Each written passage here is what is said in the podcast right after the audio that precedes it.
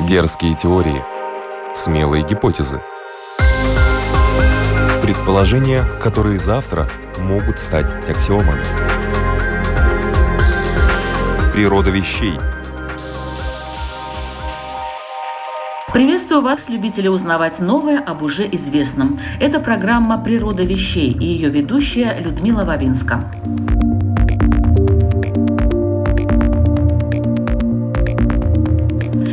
Тропический шторм Йота в Карибском море, ураган Салли и ураган Лаура в США, тайфун Майсак в Приморском крае России, ураганы на Кавказе, в Свердловской области и Тюмени. И это только часть того, что происходило примерно за последние полгода, всего лишь за несколько месяцев.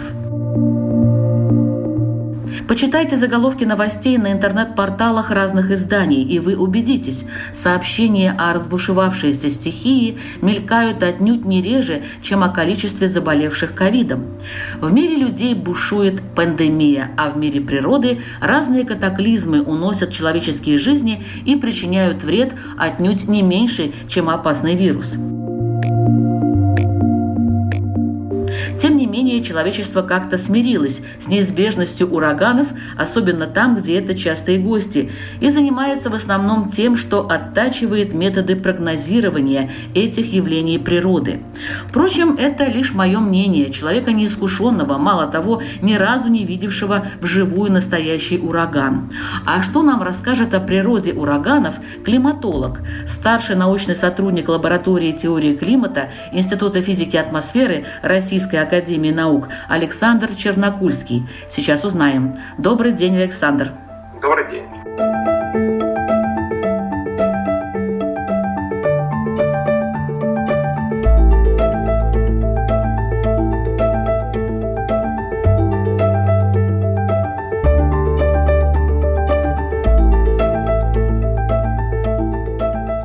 Говорят, что ученые в последнее время заметили увеличение количества ураганов на планете. Это так? Давайте сразу определимся с терминологией, потому что не все, что вы называли, является ураганом. Если мы говорим строго по науке, ураган – это тропический циклон, то есть размером несколько сотен километров, характерный размер его, который образуется в тропиках. А, ураганы, которые в заголовке СМИ иногда выносят, вы в Тюмени, в Краснодарском крае, это не ураганы, это ураганный ветер, возможно, был ураганный ветер, и даже, скорее всего, может, он и не был ураганным ветром, но ураганом называется ветер, э, скорость которого больше 33 метров в секунду. Иногда обыватели, там, ну, СМИ часто называют его ураганом. С точки зрения формальной, ураган – это только тропический циклон, причем либо в Атлантике, либо в восточной части Тихого океана. В западной части Тихого океана, то есть которая ближе к Азии, такие тропические циклоны сильные называются тайфунами. Например, в Индийском океане, если такие образуются, и то тайфун это в северо-западной части Тихого океана. Вот тропические циклоны, которые приходят к Австралии, или тропические циклоны, которые образуются в Индийском океане, они, в принципе, не имеют таких названий, как тайфун или ураган. Так что вопрос, что обнаружили ученые, смотря о ком мы говорим. Если мы говорим именно об ураганах, если мы говорим, например, об ураганах Атлантического океана, то ученые обнаружили рост не общего числа ураганов, а рост интенсивных ураганов. Вот отношение интенсивное – это ураганы третьей категории, там скорость ветра в них больше 50 метров в секунду в таких ураганах.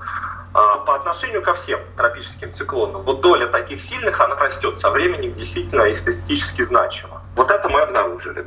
А что такое ураган вообще? Я это представляю как такие закрученные облака, которые куда-то там движутся. Это что-то другое. Я знаю ураганный ветер, конечно. Вот расскажите.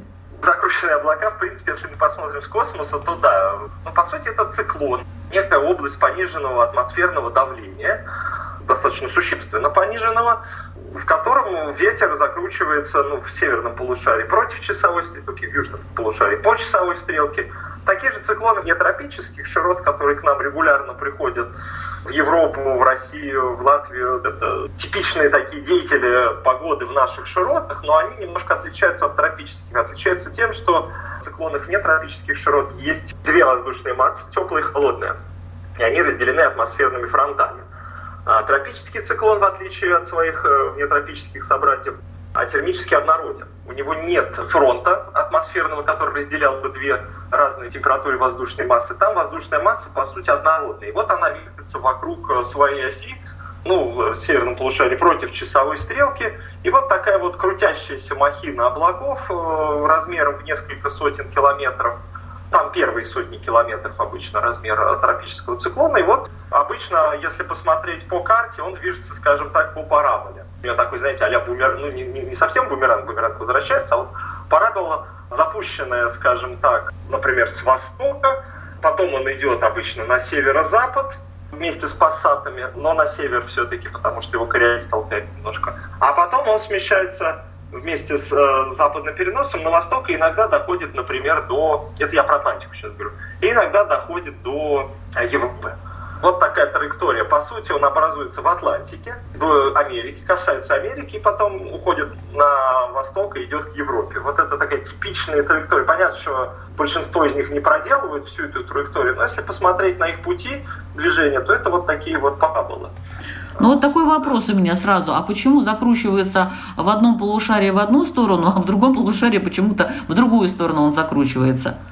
Почему циклон в одном полушарии закручивается в другую сторону, в другом в другую? Это просто действует сила Кориолиса. Дело в том, что у вас Земля вращается в одну сторону и там, и там. Но если мы будем двигаться к полюсу, например, от экватора к полюсу, в северном полушарии у нас Земля будет в одну сторону вращаться, а если мы будем двигаться от экватора к полюсу к южному, то Земля как бы в другую сторону вращается. Ну, собственно, вот это и определяет закрутку циклона, вот сила Кориолиса, она просто в разную сторону действует, потому что мы идем к полюсу, когда от экватора у нас она по разную руку, скажем так, действует. Такое объяснение. Земля постоянно убегает от вашего движения, и так и образуется сила Кориолиса. Ну и вот циклоны закручиваются.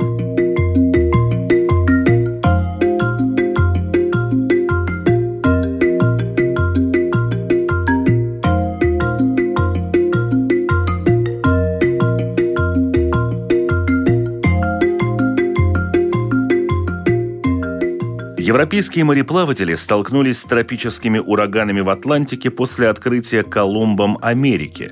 Многочисленные суда отправились осваивать новые территории, но на пути отдельные корабли или целые флотилии гибли от свирепых бурь, названных британским адмиралом Фрэнсисом Бафортом ураганами – Уильям Шекспир использовал реальные события в своем произведении «Буря», где описал исторически верное свидетельство урагана 1609 года, который преградил путь кораблям колонистов и заставил их высадиться на необитаемых Бермудских островах.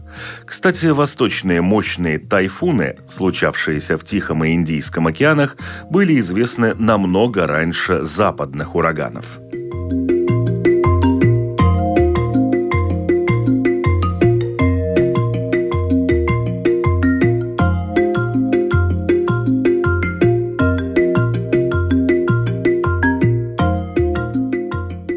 Они образуются? Вот изначально что происходит, чтобы потом возник ураган?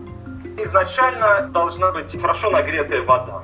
Происходит мощная конвекция, образуется такой достаточно мощный плотный кластер облаков. И если он относительно долгоживущий, под ним постепенно углубляется давление, замкнутая изобара появляется, а вот как раз по замкнутой изобаре постепенно и начинает вращаться ветер по сути, вырастает из мощного кластера облаков. То есть это такая вот конвекция.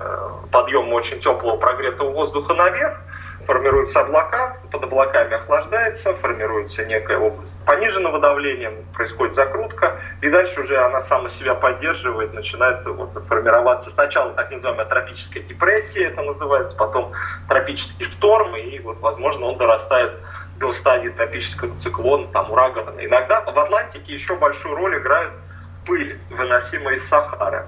Мельчайший вот этот песок, пылинки, они являются ядрами конденсации, на которых облака формируются более активно. Чем больше выноса песка, тем могут более интенсивные сезон ураганов в Атлантике. Природа вещей от малых до самых больших, от известных до самых загадочных, от простых до самых сложных. В подкасте и на Латвийском радио 4. Вы немножко коснулись темы категорий ураганов. Э, я знаю, что существует градация силы урагана 5 категорий. А какие у них признаки, почему именно такие и что лежит в основе деления, кто это придумал? Эта шкала ураганов называют шкалой Сафира Симпсона. Придумали, соответственно, Герберт Сафил и Роберт Симпсон. Где-то они ввели это в начале 1970-х годов. А, зачем? Ну, просто надо категоризовать было в какой-то мере. Ураган по силе. Сильный, слабый для изучения, для прогноза, для оценки риска, для оценки наших действий. К урагану первой категории надо готовиться по-другому, чем к урагану пятой. Ну, собственно, вот пять категорий есть. Ну, если включить еще две категории до урагана, то получается семь. То есть сначала идет тропическая депрессия, скорость ветра меньше 17 метров в секунду ну, по некоторым оценкам 25, то есть вот как-то он плавает немножко. Потом тропический шторм идет 25-33, ну или 17-33, но точно до 33 метров в секунду. Вот это тропический шторм называется. А первая категория урагана, ну или тайфуна, например, тайфуном тоже применимо, это 33-42 метра в секунду. А высота волны, они по высоте волны в основном смотрели изначально. Вот тропический шторм, он волну до 1 метра, скажем так, генерирует, формирует. Ураган первой категории, высота волны 1-2 метра. А следующая, вторая категория урагана, скорость ветра 42-50 метров в секунду, высота волны 2-2,5 метра. Третья категория урагана 50-58 метров в секунду, там до 4 метров волна уже будет. Четвертая категория урагана 58-70 метров в секунду, там высота волны до 5,5 метров. И самый сильный это пятая категория 7 метров в секунду, ну, метров в секунду это 250 километров в час, вот так, чтобы там с, с автомобилем, например, да, сравнить. И высота волны уже 5,5 метров. Ну и вот самые сильные ураганы это пятой категории ураганы. Самые известные такие э, ураганы, типа урагана Катрины. Он у себя вот достигал в свое время пятой категории. Э, начиная с урагана четвертой, пятой категории, в центре циклона может формироваться вот так называемый глаз бури, который виден космоса, безоблачная такая область и тихая, в общем-то. Просто там происходит переворот ветра, 10-20 метров в сторону, уже в другую сторону начинает ветер дуть. А в самом центре там как бы ветра нет, затишье. Ну там это по сути ось циклона, вокруг которой вращается вот ветер. Понятно, что там не может быть ветра. Там даже солнце бывает, по-моему, да? Да, да, да, да, да, да. Безоблачная там, погода да, вокруг облака. Да, да, да. Но надо с такой же скоростью двигаться, как и циклоны, в том же направлении, чтобы оставаться в этой безоблачной области.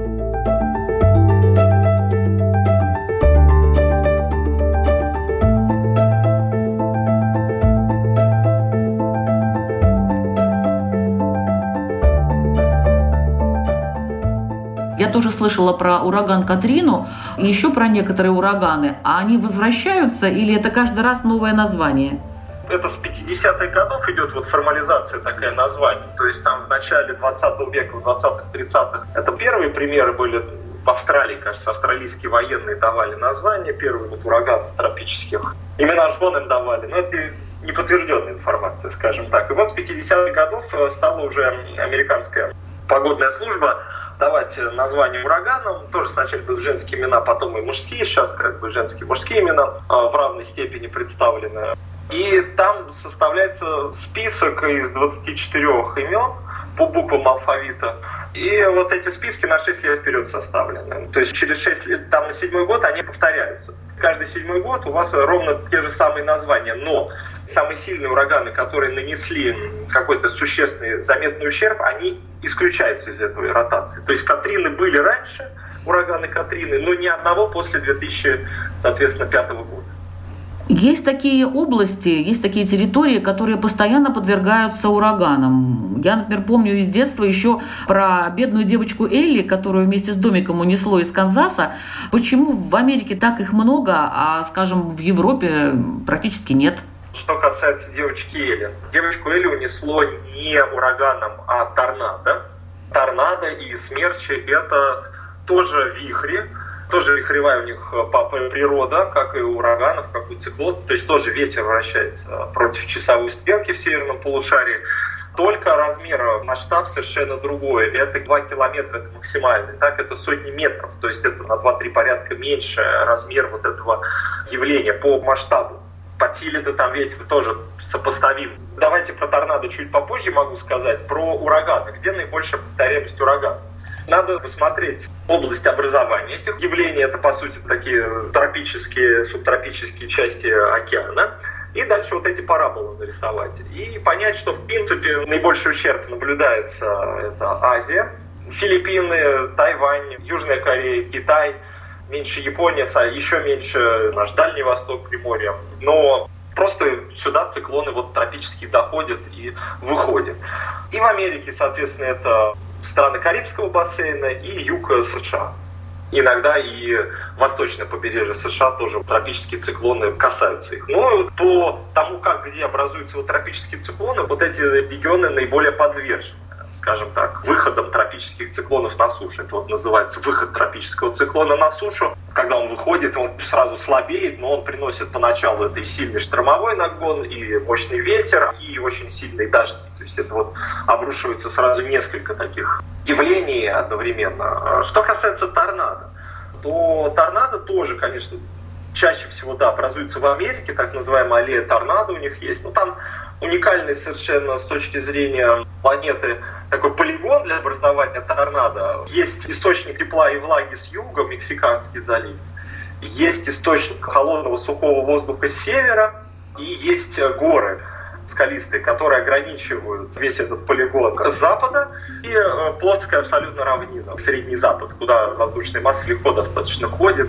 И вот, собственно, столкновение этих воздушных масс, различные правильные градиенты, температуры, сухие э, какие-то слои воздуха, там вот э, наблюдается все то, что нужно для формирования торнадо.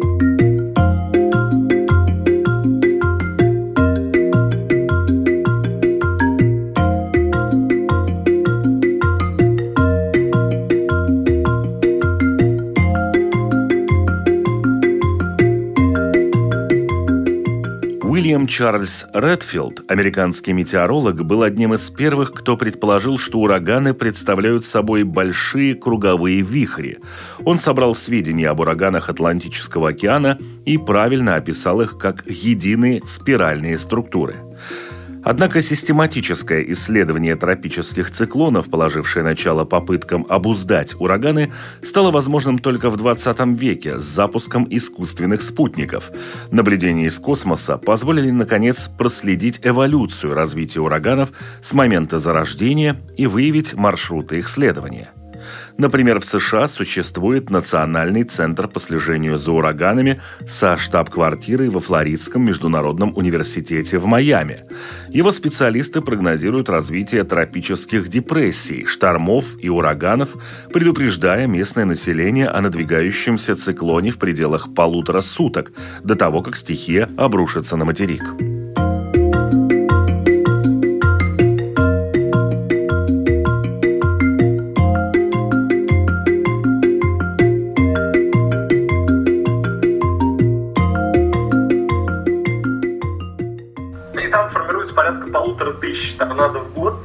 В апреле.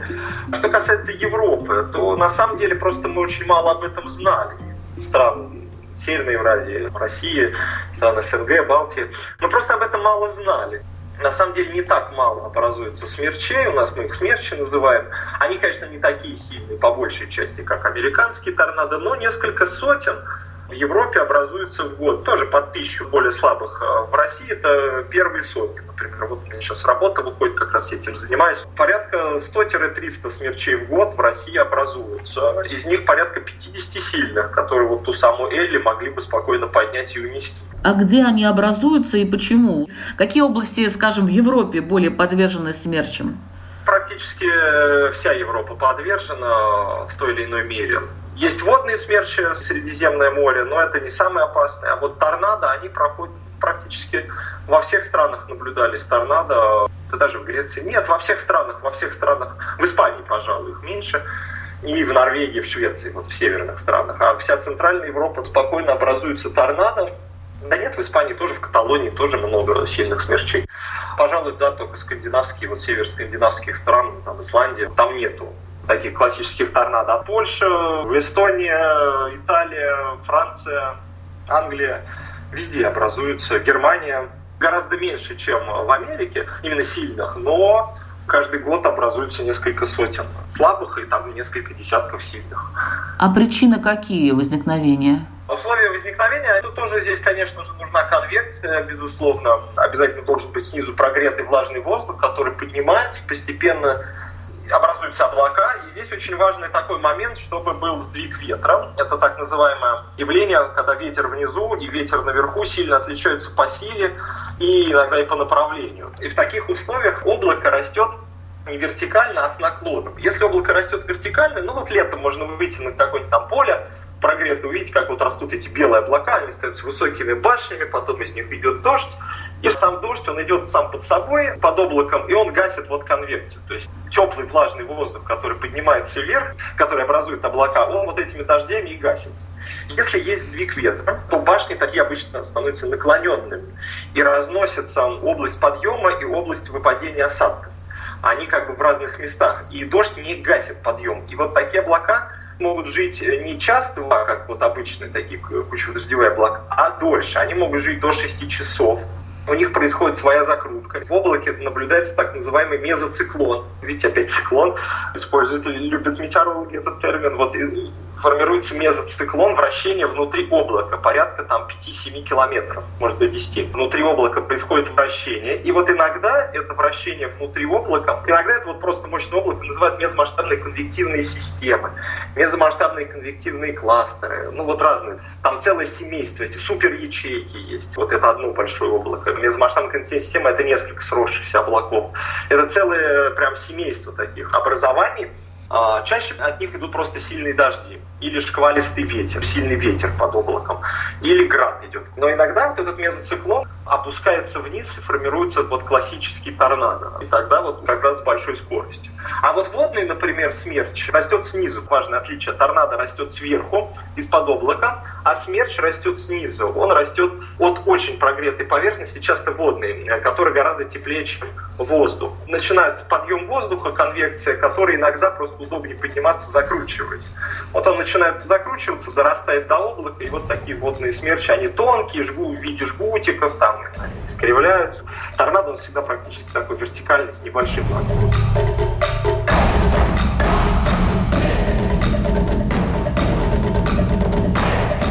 Вы слушаете программу «Природа вещей». Сегодня о природе ураганов и торнадо заодно рассказывает э, климатолог Александр Чернокульский.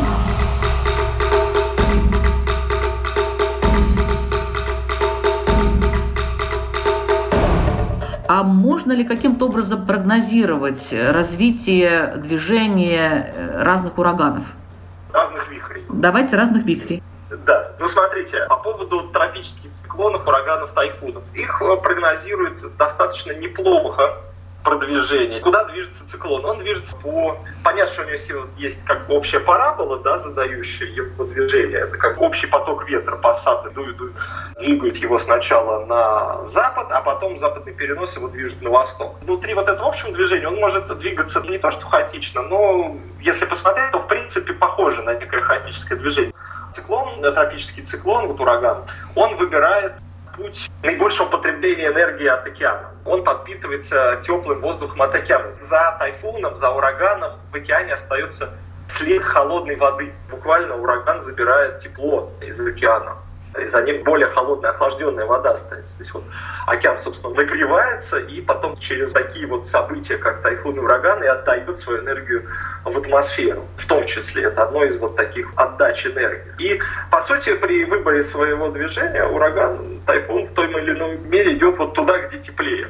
И вот спутники-то видят температуру поверхности океана, Плюс у нас есть ну, общие гидродинамические модели, показывающие общее движение. Ну и выбор траектории. Понятно, что он через 3-4 дня прогнозируется некий круг, скажем так, в который может прийти в ту или иную точку этого круга врага. То есть это ну, некий даже конус. Можно в виде конуса представить этот прогноз. Вот в рамках этого конуса ураган будет двигаться. Вот такие прогнозы даются. Ну и относительно точно прогнозируется, ну там за заблаговременно, 5 дней выход урагана на сушу, например какой он будет силы. Понятно, что эти прогнозы уточняются ближе к делу, но первые оценки можно получить уже за неделю, за полторы. Если ураган образовался, конечно, относительно далеко от, от суши, если он образовался уже очень близко, то выход на сушу тоже будет гораздо быстрее. Природа вещей. От малых до самых больших, от известных до самых загадочных, от простых до самых сложных. В подкасте и на Латвийском радио 4.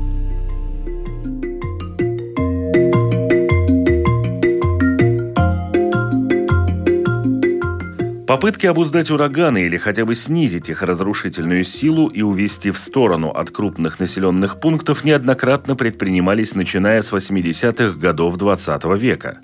Глаз урагана центральную часть вихря диаметром от 20 до 50 километров, окаймленную плотной стеной облаков и хорошо видную на снимках из космоса, обстреливали мощными зарядами.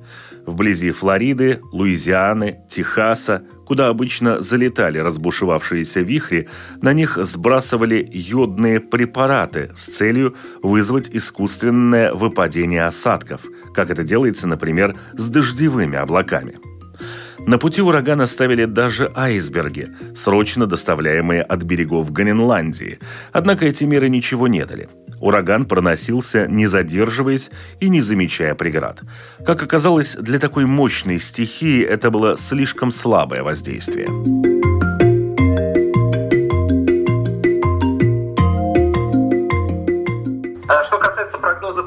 то здесь, в отличие от прогноза тайфунов или выхода движения тайфунов или ураганов, то прогноз формирования торнадо и их движения, он гораздо хуже.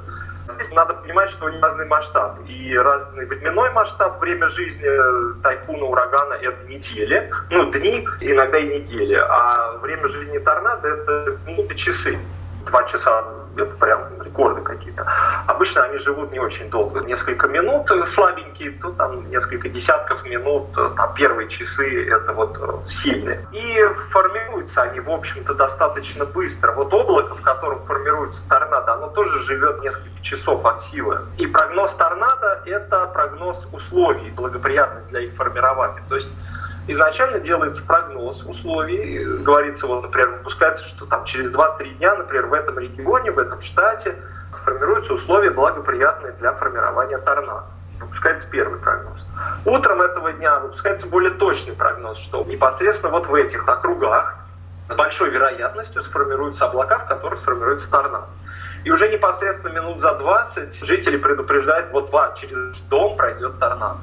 Ну, это на самом деле неплохой прогноз. За 20 минут, если люди обучены, они берут с собой все необходимое, спускаются в подвал. Если они живут в торнадо-опасной зоне, у них дом застрахован, им главное спасти свои жизни. Они берут там документы, запас воды, еды, ну, на внизу уже есть там аптечку какую-то, спускаются в хорошо оборудованный подвал, который торнадо никак не тронет. А дом, если и снесет, ну, по страховке его установят. Такая вот жизнь в тех районах. Меня удивляют люди, которые продолжают жить в этих районах. То есть у них постоянно что-то происходит, торнадо, ураганы, например, на побережье. Вот они живут в своих домах и все время ждут, что вот сейчас начнется сильный ветер, их снесет, и опять возвращаются в эти дома. Ну, это так, мое лирическое отступление. Просто удивительно, что люди так настойчиво занимают эти территории, которые подвержены этим воздействиям.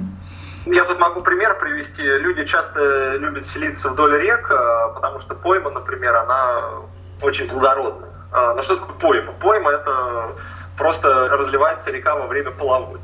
Не всегда, не каждый год сильное половодье, но когда приходит сильное половодье, все сметает. Но люди потом туда возвращаются, потому что им там выгодно жить. Они просто все восстановят и все равно будут получать плюсы от поймы, условно. Я считаю, что там, видимо, то же самое происходит.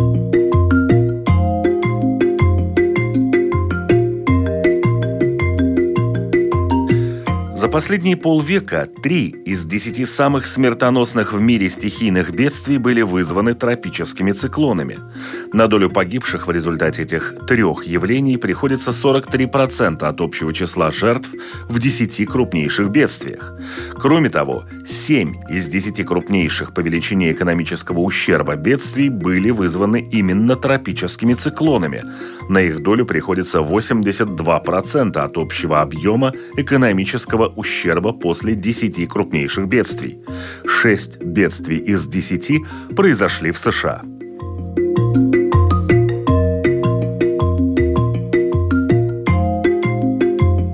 Как изменились ураганы в последние годы? Что нового узнали ученые об этом проявлении стихии? принципиально чего-то нового мы не узнали, потому что достаточно хорошо изученные события уже и раньше были. Стали, конечно, прогнозы, благовременность чуть выше стала. Стало понимание, что сильных ураганов становится все больше, тайфунов. Больше понимания стало о том, как влияет вот аэрозоли там, из Сахары, вынос вот этот пылевой на ураганы. каких-то больших знаковых событий научных из последних лет, именно связанных вот с этой тематикой. А, наблюдают ученые-климатологи, что дальше на север доходят циклоны. То есть вот в этой своей параболе крайняя самая точка, это самая северная точка, и вот чаще выходы в Европу случаются. А, когда доходят до наших широт, они трансформируются в, тропические, в внетропические циклоны, но обычно с большим количеством влаги, с более сильным ветром, например. Ну вот это наблюдается. Ну, сказать, что какой-то революции произошло, нет, вот э, в этом смысле. Вы рассказывали о том, что они стали более сильными за последние годы. С чем это а, связано? Говорю, да, тут скорее не то, что они доля сильных выросла. Ну, в среднем, да, наверное, поскольку доля сильных выросла, то и в среднем они выросли, вся интенсивность их выросла. Дело в том, что с изменением климата просто становится все теплее океан, он все больше энергии может отдавать, воздух все более влажный, в тропиках особенно, более теплый воздух может содержать больше влаги. Но это просто подпитывает ураганы. Те ураганы, которые в холодном климате были бы там слабые, там первой, второй категории, в этом климате уже становятся третьей категорией. Те ураганы, которые были бы четвертой категории в слабом климате, в этом климате становятся уже ураганами пятой категории. Не значит ли это, что мы уже скоро будем, ну как сравнительно скоро, будем жить э, на планете, которая регулярно угрожать будет нам вот такими стихиями, намного ну, чаще, чем раньше? Тот год в Атлантике был рекордным, 32, кажется, ураганов в сумме. Вот этот список английский кончился на... А какой год, извините? 2020 ага. год. Он был рекордным, кончились буквы латинского алфавита, стали ураганы уже назывались греческими буквами. Но, в принципе, мы не то будем. Я, я, я к чему веду? Потому что мы уже живем в этом климате. Просто год, который был как 2020, сейчас он там раз в 10 лет, а потом он будет раз в 8 лет, потом он будет раз в 6 лет, потом постепенно все приходит. Не то, что бац, мы проснулись в новом климате. Нет, это все приходит к нам уже, мы уже живем в этом а какая самая большая сила ветра была, скажем, в 2020 году ураганов? Ну, в 2020-то самый сильный ветер был, скажем так, не самый сильный, там был 260, вот Йота был самым сильным ураганом, 260 э, километров в час. А самый сильный зафиксированный это ураган ну, вот Дория 2019 или Вильма 2005 по-прежнему деле 295 км в час там была скорость зафиксирована. По некоторым данным еще вот Аллен 1980 305 было, но это спор вызывает вот эта оценка. Ну, в общем, 300 километров в час, если назовете, вот это вот такая для себя понимание, вот не ошибетесь, скажем, пока самая сильная скорость ветра в урагане 300 километров в час. И они поднимают очень большие волны, когда приближаются да, да, да, к да, берегу. Да, да, да, а да. самая большая волна это какая, поднятая ураганом? Вот этого не скажу. Так, чтобы вот прямо захлестнуло дом, наверное, нет, да? Ну, не то, что дом, но когда Катрина пришла, там полгорода затопило. Там не то, что одна волна, там же это нагон идет постепенно. Ветер выводит много воды на берег, выносит. Это не одна волна, это не цунами, да, где одна мощная волна. Это именно нагон волны, воды идет. И, ну, достаточно посмотреть, вот когда Катрина выходила на побережье, как выглядел Новый Орлеан. И как выглядели не один затопленный дом, там было много затопленных домов. Приличный нагон может быть. То есть здесь это не, не то, что именно одна волна, это просто много воды, которая выносится ветром нагоняется на побережье.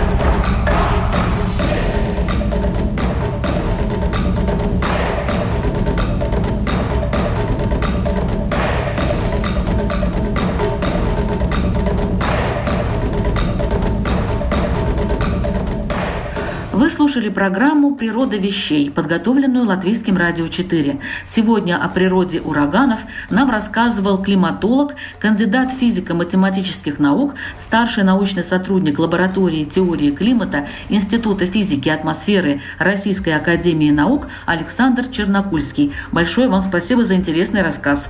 И вам спасибо. Берегите себя, не попадайте в ураганы. Спасибо. Над выпуском работали ведущая Людмила Вавинска, оператор компьютерного монтажа Ингрида Беделе, музыкальный фон подбирала Кристина Золотаренко. Программу «Природа вещей» можно слушать на сайте lr4.lv и в подкастах на всех популярных интернет-платформах. Присоединяйтесь, ставьте лайки, пишите комментарии. Это интересно и полезно. До встречи!